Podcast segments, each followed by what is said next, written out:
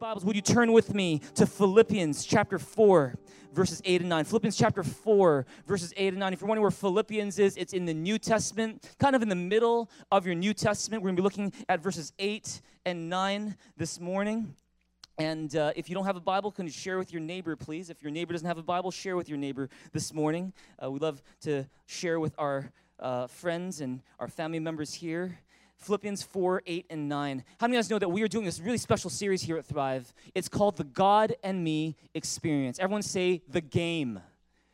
And uh, this series called The Game or the God and Me Experience series is all about one question, which is how do you experience more of God in your life? You see, here at Thrive Church, we absolutely believe that you were made to experience God.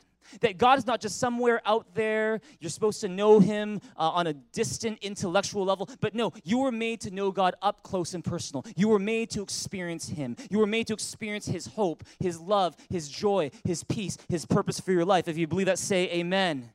And so, this question that we're asking in this series is how do you experience more of God in your life? Well, we've had an amazing time in this series. We're into week three of this series. Have you guys enjoyed this series so far?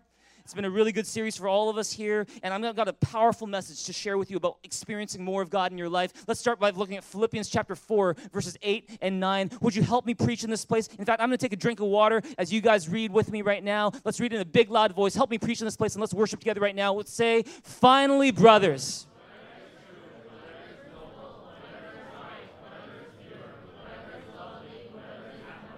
If anything is excellent or praiseworthy, think about such things. Whatever you've learned or received or heard from me or seen in me, put into practice, and the God of peace will be with you. See, today we're talking about how to experience God's peace when you are battling troubling thoughts. How do you experience God's peace when you're battling troubling thoughts? Have you been having some troubling thoughts this past week? Maybe without even knowing it you know, without even telling anyone about it. You've got these thoughts of worry about the future. You've got some thoughts of fear regarding a certain situation, maybe regarding your health or the health of someone you love. Maybe you're battling certain you know, th- thoughts of self condemnation. Maybe even thinking yourself, oh, just beating yourself up of, why did I do that? Why did I say that? And just you know, thinking all these bad thoughts about yourself. Maybe you've had thoughts that uh, are about bitterness toward other people. You're just angry at someone for the way they saw, said something to you or did something to you. And these thoughts have just been troubling you this week. If that is you, then this message is going to be especially helpful for you this morning. Because this morning we're talking about how do you experience God's peace when you have troubled thoughts, when you're battling troubled thoughts. How many of guys know that Jesus came so that we could have peace? If you believe that, say amen. In fact, John 14, 27, Jesus says it this way. Read it with me in a loud voice. One, two, three. It says, Peace I leave with you, my peace I give you. I do not give to you as the world gives. Do not let your hearts be troubled, and do not be afraid. Wow, I like it when you guys read scripture this way. This is good. Tell a person you're reading well. It makes a difference. It actually helps me. It makes my job easier. Read with me another, in, in, in one more time. One, two, three says, Peace I leave with you. My peace I give you. I do not give to you as the world gives. Do not let your hearts be troubled and don't be afraid. See, what is Jesus saying? He's saying, I want to give you peace. And he says, I don't give like the world gives. How many of us know that the peace Jesus gives is completely different from the peace that the world offers? See, the peace that the world offers is like a temporary escape. It takes you away from your trouble, but just for a moment.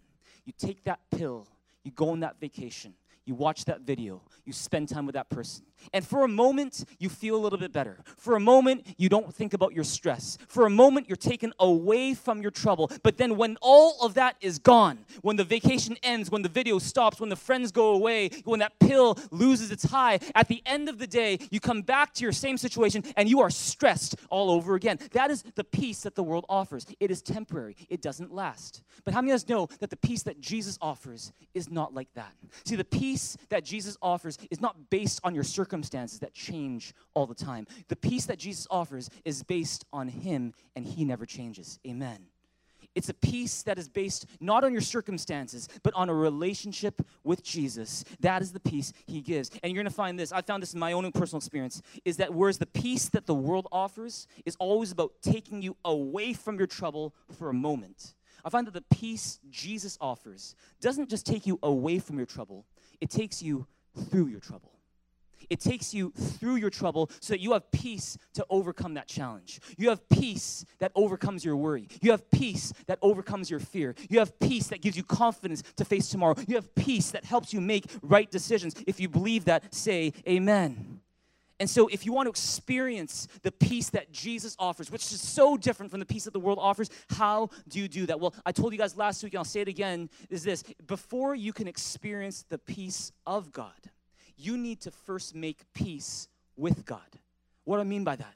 Is that the Bible says that all of us are enemies of God that we all did our own thing, went our own way. We all rebelled against God. We were all, from a certain perspective, we were enemies of God. But God didn't quit on us and say, Forget it, I want nothing to do with you. Instead, He said, Because I love you, because I want a relationship with you, I'm not going to divorce you, but I'm going to send my Son, Jesus Christ, to die on the cross for your sins, to be you, your sacrifice for your sins, so that you can be forgiven. And He's going to rise again to show that Jesus, my Son, is no ordinary man, but He is who He claims to be. He's the Son of God. And so on the third day, Jesus rose again to show that neither sin nor death has any hold over him, so that if anyone places their faith in Jesus, they become forgiven. They are righteous and acceptable in God's sight. We become children of God. Amen. Give God a big, big hand here in this place right now, because that's what He does for you and for me. It begins with making peace with God. Everyone say peace with God. Before you can experience the peace of God. You have to make peace with God. Have you made peace with God? Have you received Jesus into your life and said, Jesus, forgive me my sins? If you haven't done that before, we want to give you an opportunity to do that later on today. Because before you can experience much peace of God, you first have to make peace with God. If you believe that, say amen. But see, here's the thing. Many of you guys know that uh, you know you might be a Christian today. You may be a Christian for years, maybe gone to church for years, but you, you'll know this: is that you can be a Christian, you can be someone with Jesus in your heart. He's your Savior but you will still go through times when you are stressed. Amen? You will still go, still go through times when you are troubled. Amen. In fact, the Bible even says, Jesus even says, in this world, you will have trouble. And so, if you're a Christian today and you're going through some trouble, that is not a surprise.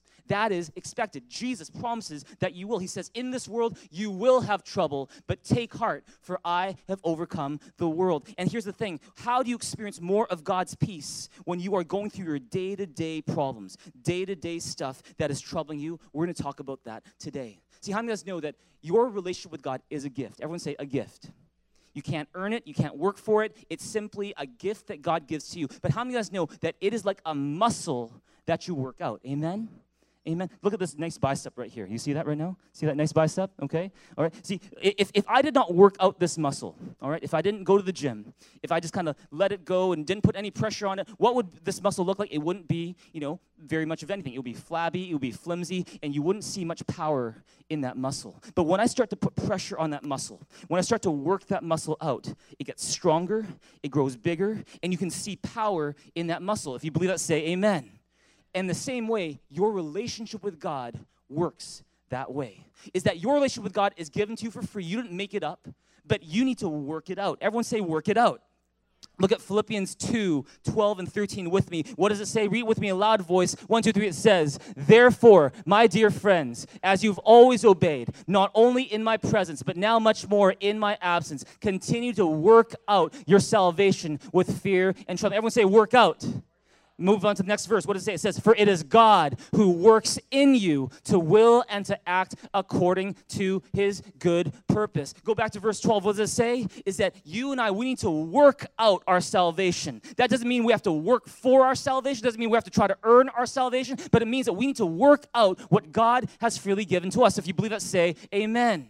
And as we work out what God has given to us, God works in us His will and His purposes for our lives. And that's why, over the past couple weeks, this past week, today, I'm teaching you three workout exercises that will help you experience more of God's peace when you're under stress, that will help you experience more of God's peace when you're battling thoughts that trouble you. In the spirit of the Olympics, we've even called them the AEIOU spiritual workout exercises. All right? And, and you can even see the Olympic rings there. We put A E I O U in there. That, that's what I dream of doing to the Richmond Oval one day. Maybe put A E I O U right there. Maybe when we start meeting there. Amen.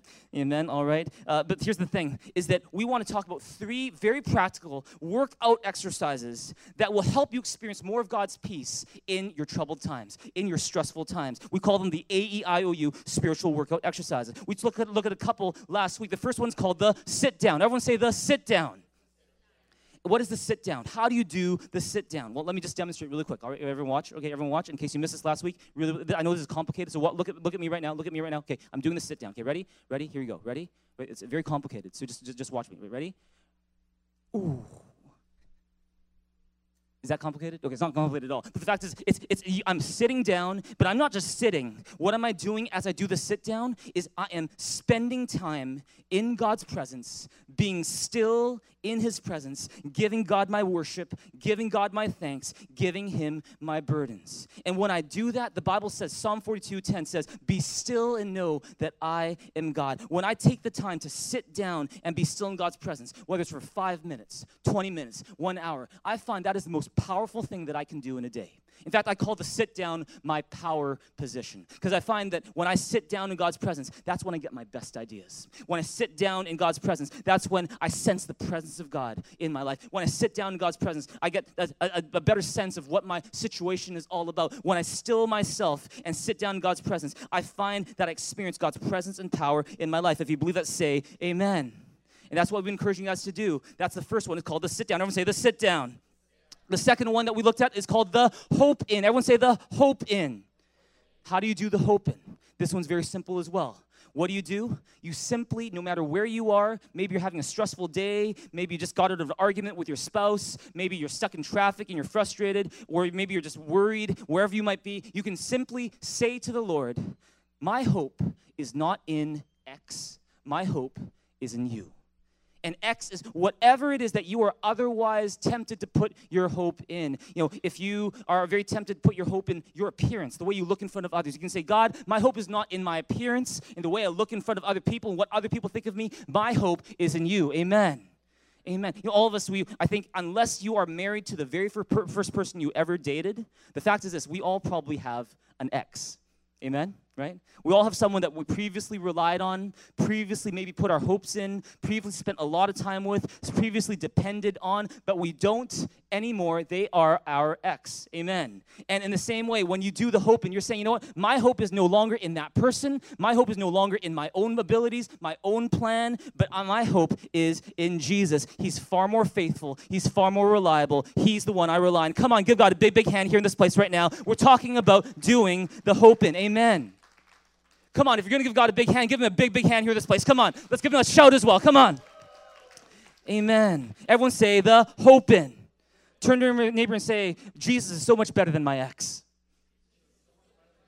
Amen. Amen. And nothing against your ex, it's just that Jesus is just so much better. Amen. Amen. See, here's the thing. Today, I'm here to teach you not just the sit down and the hope in, which I've heard many people starting to do here at our church and benefiting from it in great ways. Today, I want to share with you a third spiritual workout exercise that's going to help you in tremendous ways to experience God's peace when you're battling troubling thoughts. Are you guys ready? I said, Are you guys ready? Yeah? You guys ready to hear the third exercise? Why don't you write this one down? Take some good notes today. I call this exercise the store up. Everyone say the store up. Okay, well, let's look at the biblical basis for the store. What is the store? Well, let's look at Proverbs 10, 14. Read it with, with, with me, a loud voice. One, two, three, it says, Wise men store up knowledge, but the mouth of a fool invites ruin. Everyone say, store up. Look at Proverbs 2, verse 1. What does it say? It says, My child, accept my words and store up my commands within you. Everyone say, store up. Proverbs 3, verse 1 and 2. Read it with me. 1, 2, 3. It says, My child, never forget the things I've taught you. Store my commands in your heart, for they will prolong your life many years and bring you prosperity. Everyone say, Store up. Psalm 119, 11. What does it say? It says, I have hidden your word in my heart that I might not sin against you. See, what is the store up? How do you do the store up? See, here's how you do the store up it's about spending time memorizing and reciting the Word of God. See, when you are battling troubling thoughts, one of the best things you can possibly do is to memorize and recite God's word. Let me ask this how much do you take time to store up? To recite and meditate on Scripture, the Word of God. In case you're not really sure, what's the benefit of memorizing Scripture? Why bother memorizing Scripture? Let me tell you four very, very important reasons why you should. Here are four benefits to memorizing Scripture. Why don't you write them down, take some good notes this today. What, what, number one is this memorizing Scripture helps you to develop mental and spiritual toughness. See, God, I believe, made you not to be this flimsy, fearful, feelings based Christian, but He made you to be tough. He made you to be resilient. He made you to be strong. He made to be not easily shaken. If you believe it, say amen. And the greatest example of someone doing the store up in the Bible, do you know who it is? It's Jesus. Let's look at that right now. Matthew chapter 4, 1 to 11. Why don't you read it me with a loud voice? 1, 2, 3, it says, Then Jesus was led by the Spirit into the desert to be tempted by the devil. After fasting 40 days and 40 nights, he was hungry. The tempter came to him and said, If you are the Son of God, tell these stones to become bread. Jesus answered, It is written, Man does not live on bread alone, but on every word that comes from the mouth of God. Then the devil took him to the holy city, had him stand on the highest point of the temple. If you are the Son of God, he said, throw yourself down, for it is written, He will command His angels concerning you, and they will lift you up in their hands so that you will not strike your foot against a stone. Jesus answered him, It is also written, Do not put the Lord your God to the test. Again, the devil took him to a very high mountain and showed him all the kingdoms of the world and their splendor. All this I will give you, he said, if you will bow down and worship me. Jesus said to him, Away from me, Satan, for it is written, Worship the Lord your God and serve him only. Verse 11, then the devil left him, and angels came and attended to him. What is going on here? See, this is a very famous passage in the Bible. People who've never been to church before, never read their Bible before, they may know something about this scene where Jesus, he's just been baptized. Jesus got baptized, and he's led by the Spirit into the desert where he is tempted three times by the devil. How many of us know that God doesn't tempt you, but Satan does? And in this case, Jesus is facing three temptations from the devil while he's fasting and praying for 40 days and 40 nights. Now, let me tell you this. Let, let me ask you this question. The book of Hebrews says Jesus was tempted in every way just as we are. When you look at the temptations that Jesus faces in Matthew chapter 4, can you relate to those temptations? For example, when, have you ever walked through a park and you look at a stone and go, oh man, I'm so tempted to make that into bread? Has that ever happened to you before? Has that, has that ever been a, a real temptation for you? Not for me. So, so, so when, when Hebrews, the book of Hebrews says, Jesus has been tempted in every way just as we are, what does it mean? Well, let me tell you this. The three temptations that Jesus went through in the desert are three temptations that you and I go through every single day. And let me put it in the form of a question. See, the first temptation that Jesus went through is where Satan tempts Jesus to turn stone into bread. What is that temptation? That's the question of your power source. Everyone say power source. In, order, in other words, it's about whose power are you going to live on today? Are you going to live on your own power and your own understanding and your own way of figuring things out? Or are you going to rely on God's power and God's word to work things out. See, if you are tempted today to do things your way and not God's way, you're like, yeah, I know God's word says I should tithe, but you know, I've got bills to pay, man. I've got some stuff that I want to do. I'm going to do things my way, not God's way. That is you being tempted in the area of your power source. If you're, you know, today knowing that, oh yeah, I know God wants me to forgive that person who hurt me, who said those things to me, but you're like, no, no, I want to hang on to that grudge. What is that? You are tempted to hang on to yourself as that power source. Every single day, you have to ask yourself the question, what is going to be my power source? Is it going to be myself? Or is it going to be God? Is it going to be God's word or is it going to be my own understanding? That's the first temptation. What's the second temptation?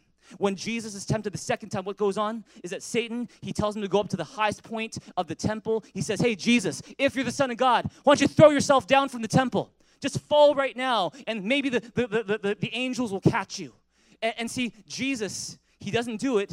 And why is it? Because the, the, the, temptation there is what is that? That is the question of stewardship. Everyone say stewardship. It's about what will you do with what God has given to you? Will you cherish the time, the talents, the opportunities, the body that God has given to you, or will you just throw it away? Will you, you know, tr- will you use the stuff that you've been given, or you just kind of waste it away? That is the second temptation. And so, if you're here today and you're tempted to be lazy and irresponsible or unfaithful, or you know, not you know fulfilling your word or not keeping your promises, then guess what? You are going through the second temptation that Jesus went through. It's a question of stewardship. There's a third temptation: is that Satan says to Jesus, "Hey, Jesus."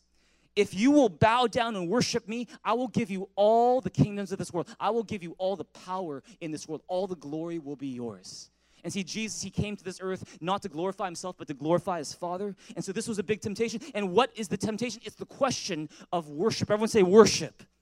It's whose glory am I going to live for today? Am I just going to live for my own glory, my own happiness, my own comfort, my own fame, my own name? Or am I going to live for someone who's bigger than me? Am I going to live for God's glory? And so if you're in this place today and you're tempted to just kind of live for your own happiness, live for your own comfort, live for your own convenience, live for your own self, your dreams, it's all about you, you, you, me, me, me, then guess what? You are right now in the thick of a third temptation, which is a question of worship. How many of us know you were made to worship Jesus? Amen. Amen.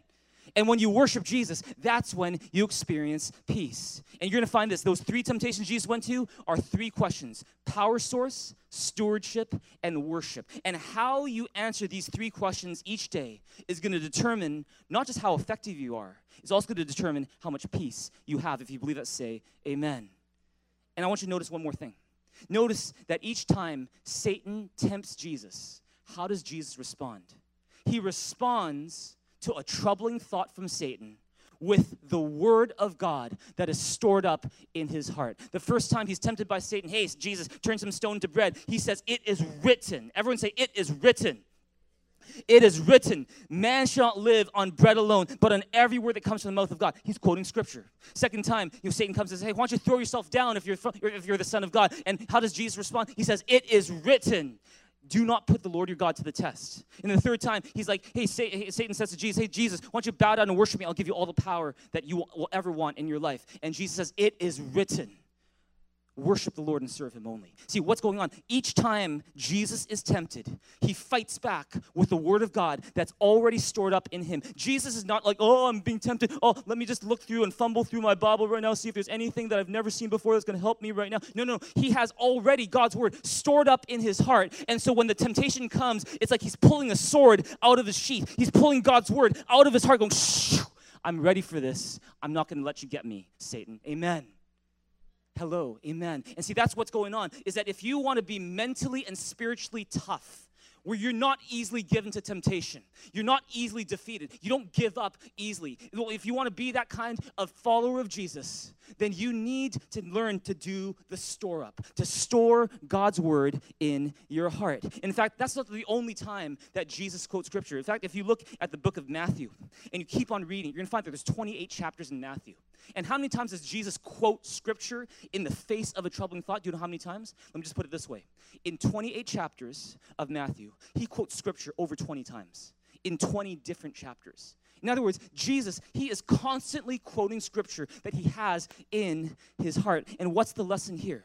Is that when you are battling thoughts that trouble you, stress, worry, fear, grudges, bitterness, one of the best things that you can do, one of the most effective ways you could experience the peace of God in the midst of your stress is to store up the Word of God in your heart. If you believe that, say amen. You guys are really quiet today. I said, if you believe that, say amen. Amen. You guys are spectators or you guys participants this morning? Amen. You guys want to help me out and preach, uh, help me preach in this place this morning? Amen. Amen. All right. So here, if, if, if this is helpful for you, say amen. Amen. I believe this is super helpful for you. So why don't you write this down? God's word is your weapon against troubling thoughts. God's word is your weapon against troubling thoughts. See, if you will memorize God's word and store it up in your heart, you have a weapon against the troubling thoughts that you experience wherever you go. It's no wonder that when you read the book of Ephesians, the book of Ephesians describes the word of God as the sword of the Spirit. It's, a, it's a sword, it's a weapon, it's an offensive weapon against spiritual warfare, against troubling thoughts that bother your mind that are not from God. It is your weapon. And if you know how to use this weapon, that means that whenever you are troubled by thoughts, just like Jesus, you can say, It is written, Shoo, I am the righteousness of God. And so you can't come at me with accusing thoughts. If, if, if you have, find Satan is, is, accusing you of all sorts of stuff, you can go, it is written, Shh, I'm a child of God and, and, and I'm a more than a conqueror and nothing can separate me from his love. Amen.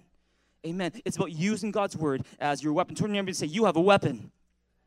Amen. That's that's first. That's the first benefit of memorizing scripture. It makes you spiritually tough. Turn to your neighbor and say, "You look spiritually tough." Amen. Amen. Amen. Praise God. We got a tough church in this place. Got a tough crowd in this place. Amen. Number two, memorizing scripture rewires your mind to think positively and with faith. See, when you do the store up, when you re- take the time to memorize and recite God's word, guess what's going to happen? You're going to be less prone to just relying on your feelings, less prone to just you know being a fearful, feelings-based kind of Christian. I remember back in my first year of law school, was studying in Toronto. I was living by myself in a school dorm. And once I saw a movie, and uh, it, was, it wasn't like a crazy, crazy movie. It was like PG 13. Uh, it was a science fiction drama. And I remember I was watching the movie, and all of a sudden on the screen there was a scene that was really disturbing to me. Um, it didn't, didn't, I don't know if it scared anyone else, but it, it really kind of scared me just the way that it was edited, the way that they kind of did it, the way they directed it, it just it, it scared me. Have you, have you ever seen a movie that actually authentically scared you? I, I was scared of that movie scene, and I, I, went home that night, and I had a tough time falling asleep. I kept thinking about that movie scene, and I, I, had, I had the lights on. I just didn't want to go to sleep. And uh, after a whole night of just not being able to sleep very well, finally about no two, three o'clock in the morning, I get out my Bible and I just remember vaguely that there was a verse that I remember hearing about, you know, the Lord is my light and my salvation, whom shall I fear? And grabbed my Bible and started looking in the Psalms, and, and I found it in Psalm 27. Look at Psalm 27, 1 to 3 with me. Read it with me, loud voice. 1, 2, 3. It says, The Lord is my light and my salvation. Whom shall I fear? The Lord is the stronghold of my life. Of whom shall I be afraid? When evil men advance against me to devour my flesh, when my enemies and my foes attack me, they will stumble and fall. Though an army besiege me, my heart will not fear. Though war break out against me, even then will I be confident. See, what is it talking about? It's talking about because I have God in my life, because the Lord is my light, my salvation, I don't need to be afraid. And so for some reason, in the middle of the night, I decided to memorize that verse. And anytime that, that scene that scared me would come into my mind, I would just say, The Lord is my light, my salvation, whom shall I fear? The Lord is the stronghold of my life, of whom shall I be afraid? And I just memorized that verse and recite it. And it was amazing because over time, every time I recited that verse, I would experience God's peace. And eventually, I slept like a baby for the rest of the night. And see, that may be such a small thing. It's just, it's just a movie, but this is what I found. As time went on, whenever I faced even scarier situations, when there was a health crisis in my family, when there was uncertainty in my future, when there was maybe some stuff that I didn't want to deal with or a problem I didn't know how to solve, and I didn't know what to do, I could recite Psalm 27 and say, The Lord is my light and my salvation. Whom shall I fear? The Lord is the stronghold of my life. Of whom shall I be afraid? When evil men advance against me, you know, when, when enemies and foes attack me, they will stumble and fall. Though, though, you know, though, though, though an army besiege me, you know, I, even then will I be confident. You know, all, all these things, I could memorize it, and when I would, I'd experience the peace of God in my life. And I could go with a can do attitude into whatever challenge that I was facing. If you believe that, say amen. And you know, around that same time, I remember whenever I came across a Bible verse or a passage in the Bible that spoke to me, I try to memorize it. And uh, you know, I, I, like to use Microsoft Word. And, and I, I just would, I would, what I do is I, I try to, I'd read it over and over that verse until it became more natural to me. And then finally, I just, I'd kind of type it out on my, on my computer. I'd print it out on a piece of paper. I'd stick it to my wall. And eventually I had like, you know, just a lot of these different little posters of God's Word. They didn't look great, but it was just there for me. Whenever I'd be lying in bed, I'd be looking at these passages from Scripture. And what I was doing, I wasn't just decorating my home, I was covering my heart. Amen. I was starting to store up the Word of God in my heart so that in challenging times, I have something to draw from to help me experience and access the peace of God. And see, whenever I'd face a challenge, instead of the first thing being a worry or a thought that's fearful or a complaint, instead, you know, more and more, the first thing would come to mind was a promise from God's word, like, you know, my grace is sufficient for you, or I can do all things through Christ who strengthens me, or, you know, Psalm 18, which is my, one of my favorite passages, you know, because as, as for God, his way is perfect. The word of the Lord is flawless. Who is, the, who is God besides the Lord? Who is the rock except our God? It is God who arms me with strength and makes my way perfect. You know, he makes my feet like the feet of a deer. He enables me to stand on the heights. When I when I would speak these words from scripture out, I would look at my situation and go, huh, we can do this. Amen. Amen. It's because when you memorize scripture, it starts to rewire your mind to think positively and with faith. You know, this morning it was snowing, and you know there was a whole patch of snow in front of us, and I was looking on the road in front of our front door, and and there's this, this one very deep track, as if you know car after car after car was going on that same track. How many of us know that your brain works in a very similar way? Is that when you're responding to fearful situations by panicking, by worrying, by complaining, by giving up, by blaming others. It creates a path in your brain. It's a neurosynapse where it just gets deeper and deeper embedded into your brain and it becomes the way that you live. But how many of us know that when you have the Word of God and you start to store it up in your heart, you can create a new path? you can create a new path by which you will now behave in different ways when you face challenging times. If you believe that, say amen. Could it be that the reason why you are so fearful this past week? Could it be that the reason why you're so frustrated this past week? Could it be that the reason why you're so worried this past week or so angry this past week is because you have not yet stored up God's word enough in your heart? Look at Psalm 119, 49 with me right now. What does it say? One, two, three. It says, Never forget your promises to me, your servant, for they are my only hope. They give me strength in all my troubles, how they refresh and revive me. Go, don't you love the word of God? Amen. It strengthens us, it revives us, it refreshes us, and it helps us in all of our troubles. Look at Jeremiah 15, 16. What does it say? It says, Your words are what sustain me. They are food to my hungry soul. They bring joy to my sorrowing heart and delight me. How proud I am to bear your name, O Lord. Is that, you know, your God's words, when you store them in your heart, you have a way to find comfort in your grief when you're hurting. See, if you want to be spiritually tough, mentally tough, if you want to have a positive outlook on life, life, have more hope in your heart, then a huge importantly thing, important thing, a hugely important thing you need to do is to store up the word of God in your heart. If you believe that, say amen. Turn your neighbor and say, I need to store up God's word. Amen. Amen. Number three, memorizing scripture will help you have better insight into your situation. See, when you start to store up God's word in your heart, it helps you to see your situation more clearly you know, this morning I had snow all over my windshield and I couldn't see a thing. So what I had to do, I went to the, my garage, I, I grabbed a scraper, and all of a sudden I'm now and I'm just scraping all the snow and ice off my windshield so that finally I could see something. And how many of us know that the Word of God has the same effect on your life? Is that you might be clouded by worry today. You might be clouded by fear today. You might have all this icy, you know, bitterness in your life that is clouding your vision. But when you get the Word of God stored up in your heart, when you start to store up, memorize, and recite God's Word, it starts to it starts to clear the air. It starts to clear your windshield so you can see more easily. You start to identify when you're being tempted. You start to be able to resist temptation. You, you, you, you, can have comfort in your grief. You can make wiser decisions because you see more clearly. It strengthens you when you're stressed or afraid. Look at Psalm 119, verse 98 with me. What does it say? One, two, three. It says, Your commands are always with me and make me wiser than my enemies. When God's commands, when His word is always with you, when it's stored up in your heart, everyone say stored up. When it's stored up in your heart, you become wise.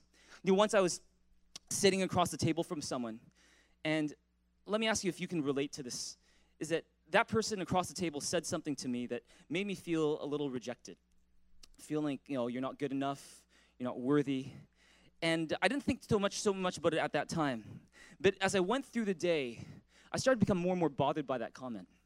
And it was one of those things where I don't think that person tried to hurt me in any kind of way. In fact, they actually called later on and said, "Hey, I'm so sorry. Um, like, uh, if in, just in case, like what I said, uh, you know, bothered you or anything like that, I just wanted to apologize." Um, and, and, so I was like, "Yeah, no, no worries. Don't, don't worry at all." But then even after that, throughout the day, I kept thinking about this comment, and it was one of those things where, with that comment deposited in my heart, has this ever happened to you where you start to think about other comments that other people have made in the past, times when you felt rejected in any kind of way? Someone said something, someone did something, and all of a sudden that one comment becomes a magnet for other comments and other memories? Has that ever happened to you before? That was happening to me on that day. And it started to battle, I started to battle with these very troubling thoughts of self-condemnation. You know, in one moment I'd be angry at you know other people for saying or doing certain things. In another moment I'd be angry at myself. You know, in another moment I'd be beating myself up and going, oh, I'm so, you know, woe's me. Well, how could I? Oh, and all this, all this stuff. And, and, and here's the thing. Has that ever happened to you before? What do you do when that kind of thing happens? When you start having all these self condemning, troubling, accusing thoughts in your mind that you don't even tell anyone about? You know, that afternoon I decided to do something about it. I decided to do the, the two things that we learned last week. I decided to do the sit down. I went to uh, back home and I sat on the carpet and just started to give my burdens to God.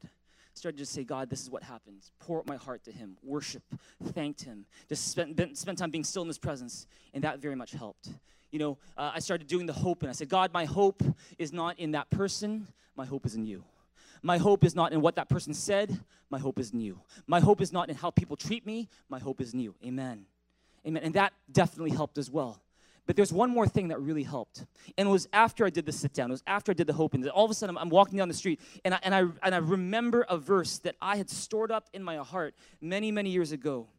And it's Ephesians 6 12. Why don't you read Ephesians 6 12 with me right now? Read it with me in a loud voice. One, two, three, it says, For our struggle is not against flesh and blood, but against the rulers, against the authorities, against the powers of this dark world, and against the spiritual forces of evil in the heavenly realms. See, what is it saying? It's saying that whether you know it or not, whether you see it or not, there's actually a spiritual battle going on in your life.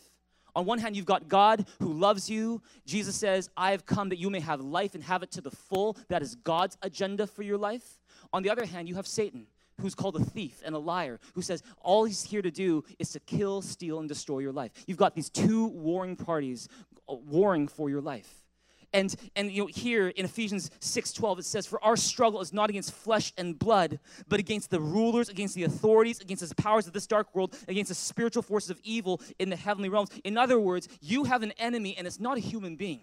It is Satan who wants to kill, steal, and destroy your life. And one of Satan's favorite weapons against you is rejection. Times when you've been rejected in the past, when someone said something that, re- that, that made you feel rejected, when someone did something that made you feel rejected, Satan loves to throw that back in your face and go, Remember that time? Remember what that person did? Remember what that person said? You are so worthless. You are so unworthy. You were not good enough for that person. And as a result, you feel awful and you're battling these thoughts. And you know, when I saw Ephesians 6:12 and says our struggle is not against flesh and blood but against these spiritual powers, then I realized something, which is that my enemy was not that person who said those words. My enemy was Satan. And as a result, I shouldn't, rather than focusing so much attention on that person, I need to be directing my attention at the one who's really the source of all this. And so at the, at, at, that, at the end of that, I said, In Jesus' name, Satan, get away from me. And when that happened, you know, all of a sudden I could experience a lot more of God's peace. It's because I started to identify that my true enemy here wasn't that person who said those things, it was the enemy who's out to kill, steal, and destroy my life. If you believe that, say amen. And all of a sudden, I didn't have to be so mad at that person. All of a sudden, I could forgive that person and move on with my life. It's because God's word, when you store it up in your heart, gives you insight into your situation. Amen. Amen. All of a sudden, the ice was coming off. All of a sudden, the snow was being scraped off so I could see more clearly. Man, how many, how many crimes, tragedies, you know, heartbreaks, harassments could be avoided if we just did the store up a little bit more? How many marriages would be healed if we did the store up a little bit more? How many families would be happier and healthier if we did the store up a little bit more? If you believe that, say amen. Has this been helpful for you in this place this morning? One more, and we're going to finish today. Memorizing scripture does one more thing for your life it enables you to hear more from the Holy Spirit. You know, if you've been someone, if you're someone who's ever had trouble hearing from God, or had questions about how do, how do I know when God is talking to me, or trouble hearing the voice of God, then this is very, very important for you. Listen up to this really carefully. See, when you memorize scripture, what happens is you become better able to hear when the Holy Spirit is talking to you. And why is that? What does memorizing scripture have anything to do with hearing God's voice? It's because scripture is the language of the Holy Spirit. Let me explain it this way.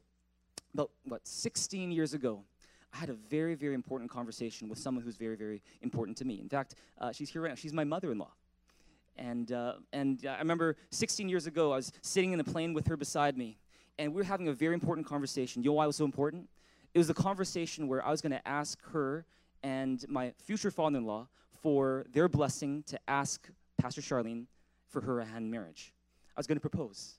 And it was a, I was nervous. I remember we were both sitting Ma, you remember this, right? And so you know, we're, we're, we're sitting in, in, in, these two seats in the plane, and, and I start saying, you know, um, you know, uh, Mrs. Way, um, you know, you know that Charlene and I, we've been dating now for a couple years, and uh, she's a wonderful girl. You've done a great job, you know. Um, and uh, I just want to say that I would be honored if I could have your blessing and uh, Dr. Way's blessing uh, for me to go out and ask her to marry me.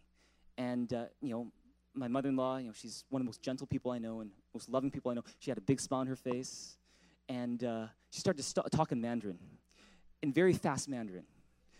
And I couldn't understand a word because I don't speak any Mandarin.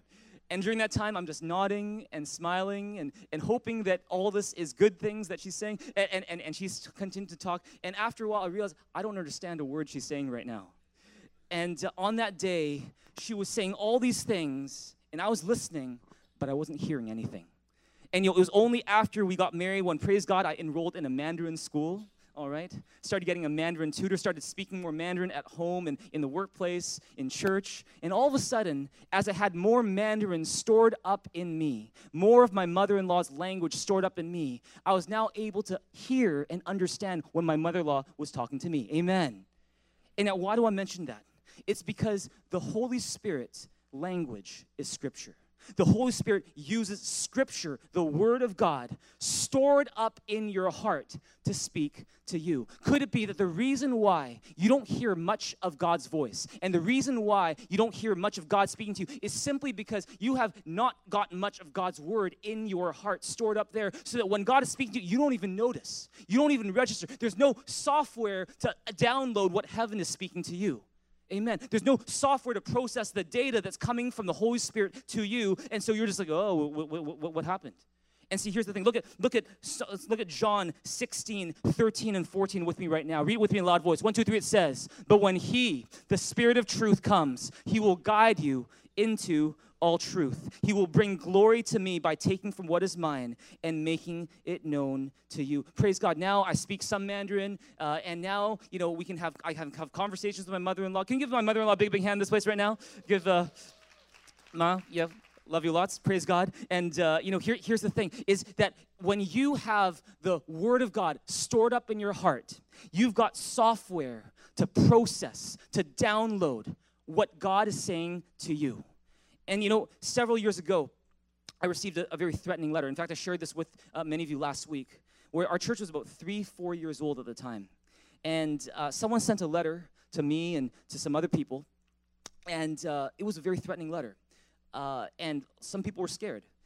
I took that letter and I shared with you guys last week how, you know, before I even opened the letter, I went home and I, I laid it before God and I did the hoping. I said, God, I don't know what is in this envelope, but I know that whatever it is, you are greater than it. That you are greater than whatever is said in this envelope. Amen.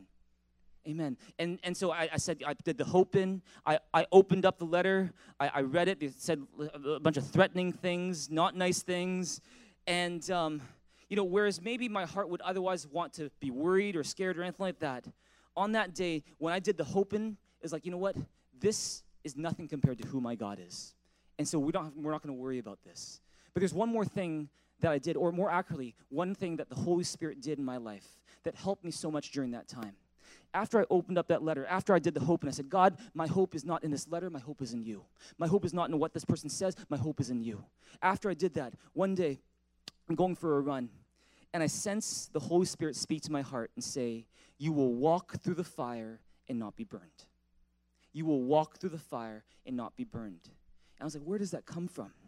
And all of a sudden I realized it. it long time ago, I, I stored up in my heart this verse from Isaiah 43, verse 2. Can you just read it with me right now? Isaiah 43, verse 2. What does it say? Read with me a loud voice. One, two, three. It says, When you pass through the waters, I will be with you. And when you pass through the rivers, they will not sweep over you. When you walk through the fire, you will not be burned. The flames will not set you ablaze. And I realized that what was going on was that the Holy Spirit was using the language of Scripture to speak to my heart and because I had that scripture stored up in me, I was able to notice when the Holy Spirit was speaking to me. If you believe that, say amen. And once I got that, once I received that word, you will go through the fire and not be burned. Guess what? We went through the fire and we were not burned. Amen. And we went through that season without any kind of worry, without any kind of problem. And praise God, nothing that letters threatened materialized. We continued to serve God. We continued to see people come to know Jesus. God continued to expand his territory here at Thrive Church. And we believe the best is yet to come. If you believe that, give God a big, big hand here this place right now. Give him a big shout in this place right now. Come on. Amen. Amen. And see, those words from Isaiah 43, verse 2, sustained me through that tough time. But if it hadn't been for that time years before where I did the store up and I stored up those words in my heart, I would have not noticed when God was speaking to me. Could it be that the reason why you don't notice when God is speaking to you is because you don't you haven't, you haven't stored anything in your heart yet?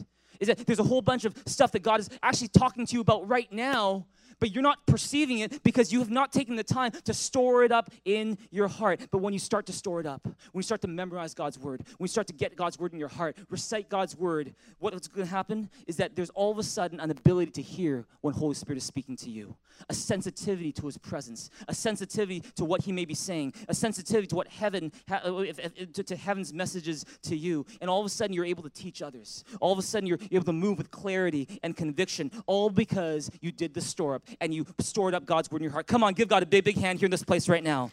Turn your neighbor and say, I need to do the store up. When you do the store up, when you memorize God's word, you're going to find your relationship with God deepens. Your prayer life deepens. You don't pray as superficial prayers anymore, but you pray prayers that have substance because you have the word of God stored up in you. If you believe that, say amen. And when should you memorize scripture? See, we looked at four very important, they're not all of them, but four of the most important benefits of memorizing Scripture. When should you memorize Scripture? Let's get really practical right now. When should you memorize Scripture? Anywhere you can. Anywhere you can. While you're waiting in line in the grocery store, while you're waiting on the SkyTrain or the bus, when you're waiting at some office because you've got an appointment, memorize Scripture anywhere you can. Memorize it during your time with God, when you're reading the Bible, doing your game time. Memorize it in the car. Remember when I was studying at UBC, I would drive to, to school, and um, you know, back then parking passes were not nearly as expensive as they are now. Um, and you know, I had a parking pass to, to Rose Garden Parkade. I remember I'd be, I'd be, I'd be, you know, driving down Fourth Avenue, and I would have a Bible in my passenger seat to flip to whatever verse I wanted to memorize. And I'm driving at a stoplight. I go, oh, okay, all right. If it was doing, if I did it now, I'd be pulled over for distracted driving. That's for sure. But back then, I was just doing whatever I could, anything I could, to memorize God's word. Everyone say, whenever you can anywhere you can. You know, I remember, you know, during that time when we received that threatening letter and I got that verse, you know, from Isaiah 43, it talks about, you know, you will walk through the fire, not be burned. You know what I did? I went back to my law school days and I, I, I, I memorized that verse. I, I, I, put it into Word. I, I, I printed it out and I, I taped it to the, the back or the, or the outside of my shower. And so while I'm taking a shower, while there's shampoo in my hair, I'm reading, uh, you know, Isaiah, and I'm, I'm trying to get in my heart. You will walk through the fire, and not be burned. You will walk through the fire, and be burned. It's about doing it anywhere you can. I would say anywhere you can. Anywhere you can. Praise God. Here's a question for you: How often do you store up God's word in your heart? How often do you spend time memorizing and reciting God's word? See, I, I really believe this. This is so important. Is that it is important not just to store up God's word when you're stressed or when you're scared or when you're under pressure, but it's even more important to store it up when times are all right, when things are a bit more relaxed, when there isn't as much pressure. It's, it's because what you're doing is you're storing it up, saving it for later when you need it. Amen. Amen. You know, when, when you're in the, in the midst of temptation, when you are fighting in a heated battle, You don't have time all the time to be looking, oh, let me find some topical, you know, verse that can help me right now. Oh, let, let, let me see, is there anything here? Let me look in the concordance. You don't really have that much time. When you say, say you're, you're, you're, you're you know, you you have these tempting, you know, lustful thoughts for someone uh, who you're not married to, and, and you're just like, you're, you're, you're tempted to do something you shouldn't do. You, you, you, you don't have time in the, in, in the heat of that moment. Maybe it's your girlfriend, maybe it's someone else. You don't have time in the heat of the moment. Oh, what, what, let me search Google right now to see if there's any verse from the Bible that can help me right now. You don't have time. It is in the heat of battle. What you need to do is, whether you like it or not, all you can do is use whatever amount of God's word is already stored up in your heart. Amen. And if it's little or nothing, then you'll have little or nothing to work with. But if there's a lot, then, then, then, then, then you can use it. All you need at that moment is four words. Four words from, from, from 1 Thessalonians flee from sexual immorality. Right? That's all you need. Those four words. Or just, or just one word flee. All right? Okay, oh, all right, okay, I'm going, I'm gone, I'm gone, I'm fleeing, I'm fleeing, I'm fleeing. See, what, what is that? that, that that's all you need. That's all you need. That's all you need. And, but see, that's the thing, is that you want to store it up during those times when you're not as much in pressure. So that's why I'm here to tell you, those of you in college who have reading break right now, this is a perfect time to be memorizing scripture. Amen. This is a perfect time to being to doing the store up. It's because when you need scripture the most is when you are under pressure, but when you need to memorize scripture the most is when you're not. Amen. Look at Proverbs 30, verse 25. Look at what it says. It says, Ants are creatures of little strength, yet they store up their food in the summer. Is that you want to store up God's word in those times when it's not an emergency, so that when the emergency happens, you're like, this is the reason I memorize verses in the shower. Or, shh, this is the reason why I spent all that time memorizing John 3 in the, in the, on the SkyTrain. It's because you're doing it at times of un, no pressure when, so, you can battle under pressure. If you believe that, say amen. Does that make sense? Amen. Amen. Why don't you write this down? Memorizing scripture is short term gain, sorry, short term pain, long term gain. Short term pain, long term gain. See, like any exercise in the gym, whether it's squats, whether it's curls, whether it's running on a treadmill, the fact is this no exercise feels great in the gym while you do it. All right? If, if you enjoy exercising that way, there's something wrong with you. All right? But the fact is this is that it doesn't feel great as you're doing it, but after you do it, you feel so much better. In the same way, that's how the store up works. Is that at, at first it's a little bit tough. At first you're like, okay, I, I, I, I'm, I'm working at it, I'm working at it. It's not that easy, but I'm working at it, and it's not exactly that comfortable. But later on, you'll be so glad you did it because now you have God's word stored up in your heart and you're ready for anything that the enemy throws at you. If you believe that, say amen. Now, some of you got probably some excuses that you're giving yourself right now. Let me address this, a couple of them. See, you might say, Oh, JB, I know, yeah, memorizing scripture is helpful, but I've got a bad memory. You know, I, am not good at memorizing. Or I'm too old to memorize. Or I'm too young to memorize. Or I'm too busy to memorize God's word. Or I'm just not good at memorizing. Let me tell you this. Listen, listen to me right now. As a matter of pure survival, you and I, we memorize what is important to us. Amen? Amen? For example, let me ask you, what is your phone number? Can you tell me your phone number? You don't have to tell me right now. You don't have to tell, it out loud. I'm not, I'm not picking you up or anything like that. But here's the thing. What, what's your phone number? You know your phone number, and it's simply because a matter of survival. Is it because your phone number is so easy to memorize? That's why you know it? Is it because your phone number is just a naturally, easily memorable thing? No, it's not. It's for survival. If you believe us, say amen. Or your address. What's your address? You know your address. And is it, do I know your address? Probably not. But th- here's the thing. Why is it that you know your address and I don't? It's because your address is important to your survival. Amen. And and and th- here's the thing: is like, oh, for, for example, married guys in this place. What's your wedding anniversary? All right.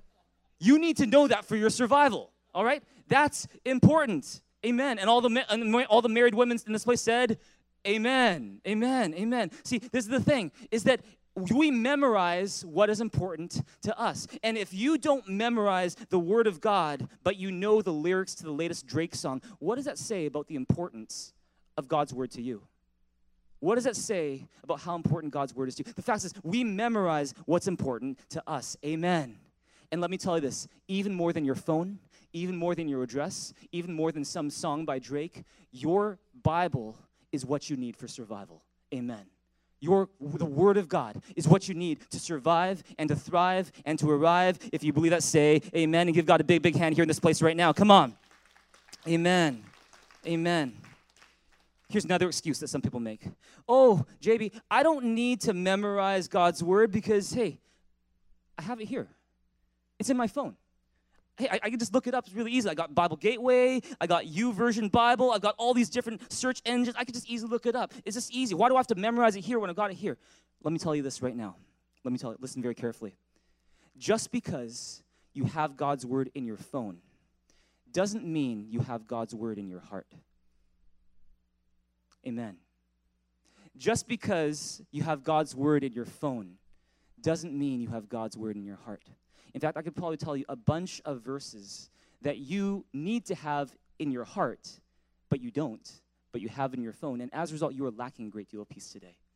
See, here's the thing just because you have it on a device doesn't mean that you're good.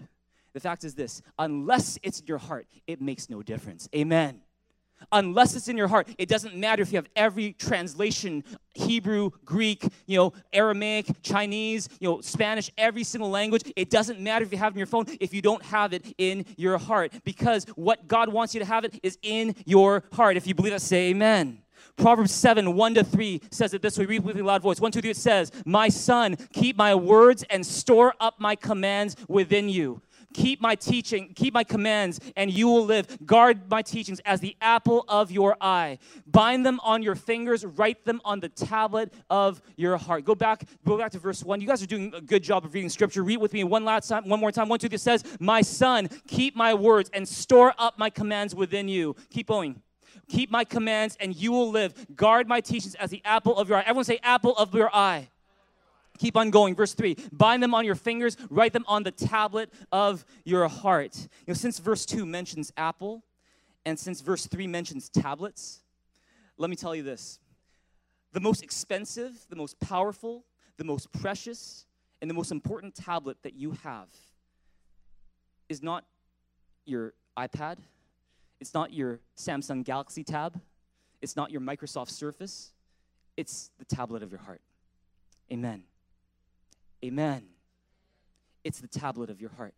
The most expensive, most powerful, most precious, most important tablet where you need to store the Word of God is not any device technologically that you have it's the tablet of your heart in fact you can have you can have no device but if you have the tablet of your, word, your heart and it's got the word of God stored up in it, you will not be defeated. You will be unstoppable because the word of God makes us strong and spiritually tough. The word of God makes us wise and full of faith. The word of God is everything that we need. Come on, give God a big hand, a big shout in this place. He's here in this place. Give him some praise. Come on.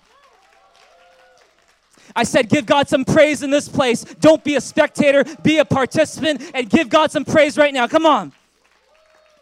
Amen. Amen. Has this been helpful for you this morning? Well, we're going to end today by giving you some real practical things on how to improve your memorizing. I don't, I don't have time to go through all of them in detail, and you don't have time to take all the notes on this one, so I'm just going to ask you to use your device now and take some pictures of every one of these out right, right now. You can look at them later. How to improve your memorizing. How do you become a better, better memorizer of God's Word? Here, here, let me give you a few tips right now. Number one, pick a verse that speaks to you. Pick a verse that speaks to you. All right? Don't just find the shortest verse or the easiest verse to memorize, like, oh, oh, oh, I like this one. And Jesus wept. All right? That's easy to memorize, but how much is that going to help you? I'm not really sure. Right? You want to find a verse that speaks to you. Amen. Number two, always say the verse reference. John 3 16. That way you know where to find that verse in the Bible. Number three, read the verse aloud many times. You keep on repeating it and repeating it until it becomes second nature. Everyone say, read it aloud. Everyone say many times. Number four, write out the verse on a flashcard. Some people find writing it out helps them very much. Just how, for some reason, the process of writing it out helps them. For some of us, I find that speaking it out helps me. Some people, they find that putting actions to those words helps them. For example, my son Bradley, he likes to do this. He likes to put actions to the verses he memorized. So he'll say this. He'll go, he'll go, with God, all things are possible. Right? Yeah? Yeah, that's right. He does that. He's, he's, he's doing what he can to help him memorize God's word. If you believe it, say amen. Number five, carry some cards with you at all times for review. It could be in your phone, it could be paper cards. Number six, display the verse in a prominent place. You know, I, I, would put them in the shower. You could put them on your windshield. No, maybe not on their windshield. Maybe, you know, maybe somewhere else. But some a place where you can see it. Maybe on your desk, in front of your computer. Maybe on your phone. Display it so you can see it often. Number seven, always memorize the word, verse word for word. Everyone say word for word. See, this, this is the thing. You don't want to kind of just oh give yourself a very low standard of memorizing. Oh yeah, John 3:16. What does it say? Oh yeah, it says John 3:16. For God so loved the world that something something that you know you believe something and then it's about heaven or something. John 3:16. That's not going to help you very much at all. How do you know that God's word is precise? And the more you store up God's word in your heart precisely, the more you give God room to work God's word in your heart. If you believe that, say amen. So say, everyone say word for word. Word for word. Number eight, put the verse to music. For those of you who are musically inclined, some people find that if you can find a song that has that verse in music. That helps. Some people like to write their own songs. I don't have time right now to share some of these really funny songs that I've written based on God's word that help me memorize God's word. For example, there's, there's one uh, that uh, there, in First Thessalonians it talks about avoiding sexual immorality. I have, a, I have, a song where the words sexual immorality actually appear in the, in the, in the words. That, that, it, that's kind of weird, eh? But that, it, just, it just helped me to memorize God's, uh, God's word. Amen. Amen. Number nine, get a partner so that you can check each other. That's why we have small groups.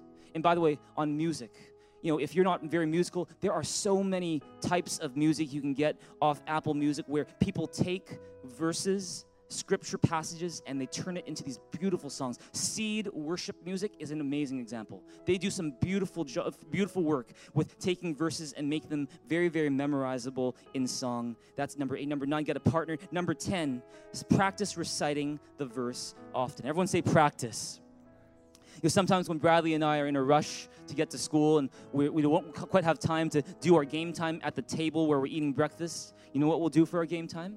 Is that uh, he'll be in the back seat, I'll be in the driver's seat, and we'll just practice memory verses that we've memorized together.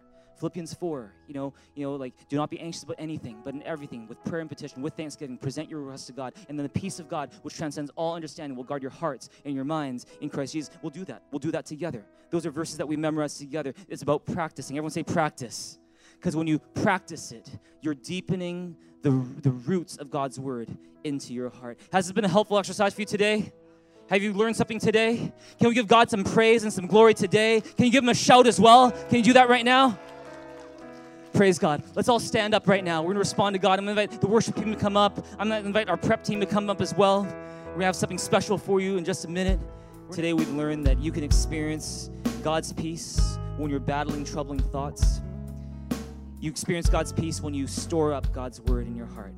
When you store up God's word in your heart, you become spiritually tough, mentally tough, emotionally tough. When you store up God's word, you have more hope for your life. You become more positive, you have a can do spirit to face the challenges in your life. When you store up God's word in your heart, you have better insight into your situation. When you store up God's word in your heart, you hear more from the Holy Spirit. And if you're here today and you realize that you need to store up more of God's word in your heart, you're here today, you realize that you need to stop battling those troubling thoughts on your own in your own power by your own strength, but you need the Word of God to be stored up in you so that you can experience victory and His peace in your life. If that's you in this place and you realize you need that, or if you're just someone who's been troubled by some thoughts that you've been battling this past week, why don't you lift your hand when I count to three? We're going to pray with you and for you in this place. If you want to store up God's Word in your heart so you can battle troubling thoughts, why don't you raise up your hand on the count of one, two, three. Why don't you raise your hand here in this place right now? Just respond to God in this place. Just respond to God in this place. Just lift your hand to God right now. Lift your hand high to heaven right now. Just start talking to God right now from your heart. Start praying to God in your own words. Say, God, you are my hope, not that other thing. You are my hope, not that other person. You are my hope. And I want to store your word in my heart. Just start talking to God right now. Start talking to God right now. Don't worry about what your neighbor is doing. You just start talking to God right now. Just between you and God, just start talking to Him in your own words. Say, God, I want you to be my hope. I want to store up your word in my heart. Thank you, Jesus. Thank you, Father. Thank you, God. Hallelujah. Hallelujah. Praise you, God. Just start talking to God, church. Start talking to God in this place. Thank you, Father. Thank you, Jesus. Thank you, God. Come as his confident children. Let's come to his throne of grace with confidence today. Start talking to him today. Thank you, Jesus. Thank you, Father. Thank you, God. Thank you, Father.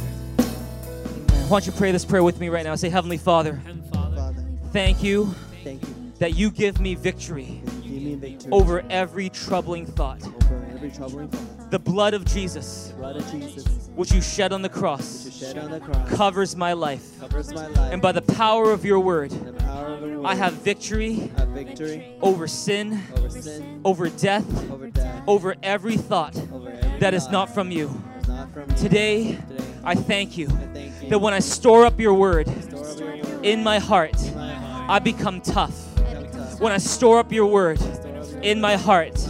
I become confident. When I store up your word Store up your in my heart, in my heart. you give me hope. When I store up your word in my heart, Store up your word in my heart. no weapon forged against me Weapon forged against me will succeed because your word is stronger. Because your word is strong. Thank you, God. Thank you, God. I welcome you today. Today. In Jesus' name I pray. Pray. Amen. Can we give God a big hand, a big shout in this place together right now? One last group we want to pray for are those of you who are here today and maybe you're here for the first time at church or maybe you've been here before but you've never received Jesus Christ as your Savior. And here today, I want to remind you of what we talked about earlier today when we said that if you want to receive or if you want to experience the peace of God, you first need to make peace with God. And because God loved us, He sent Jesus Christ for us to die on the cross for our sins so that we could be forgiven, so that we could be made new and become children of God. And the Bible says if you put your trust in Jesus, you will have a brand new life and you will have the hope of eternal life. Your sins will be forgiven.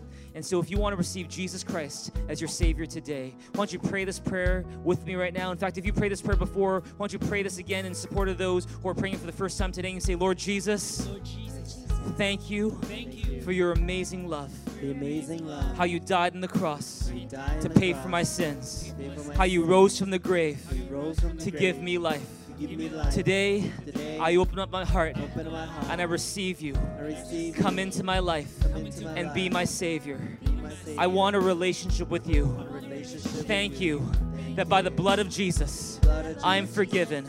I'm made righteous and I'm made whole in the sight of God, in the sight of all because of what Jesus did. because of what Jesus And I thank you that because of Jesus in life, my life. the best is yet to come. In Jesus' name I pray.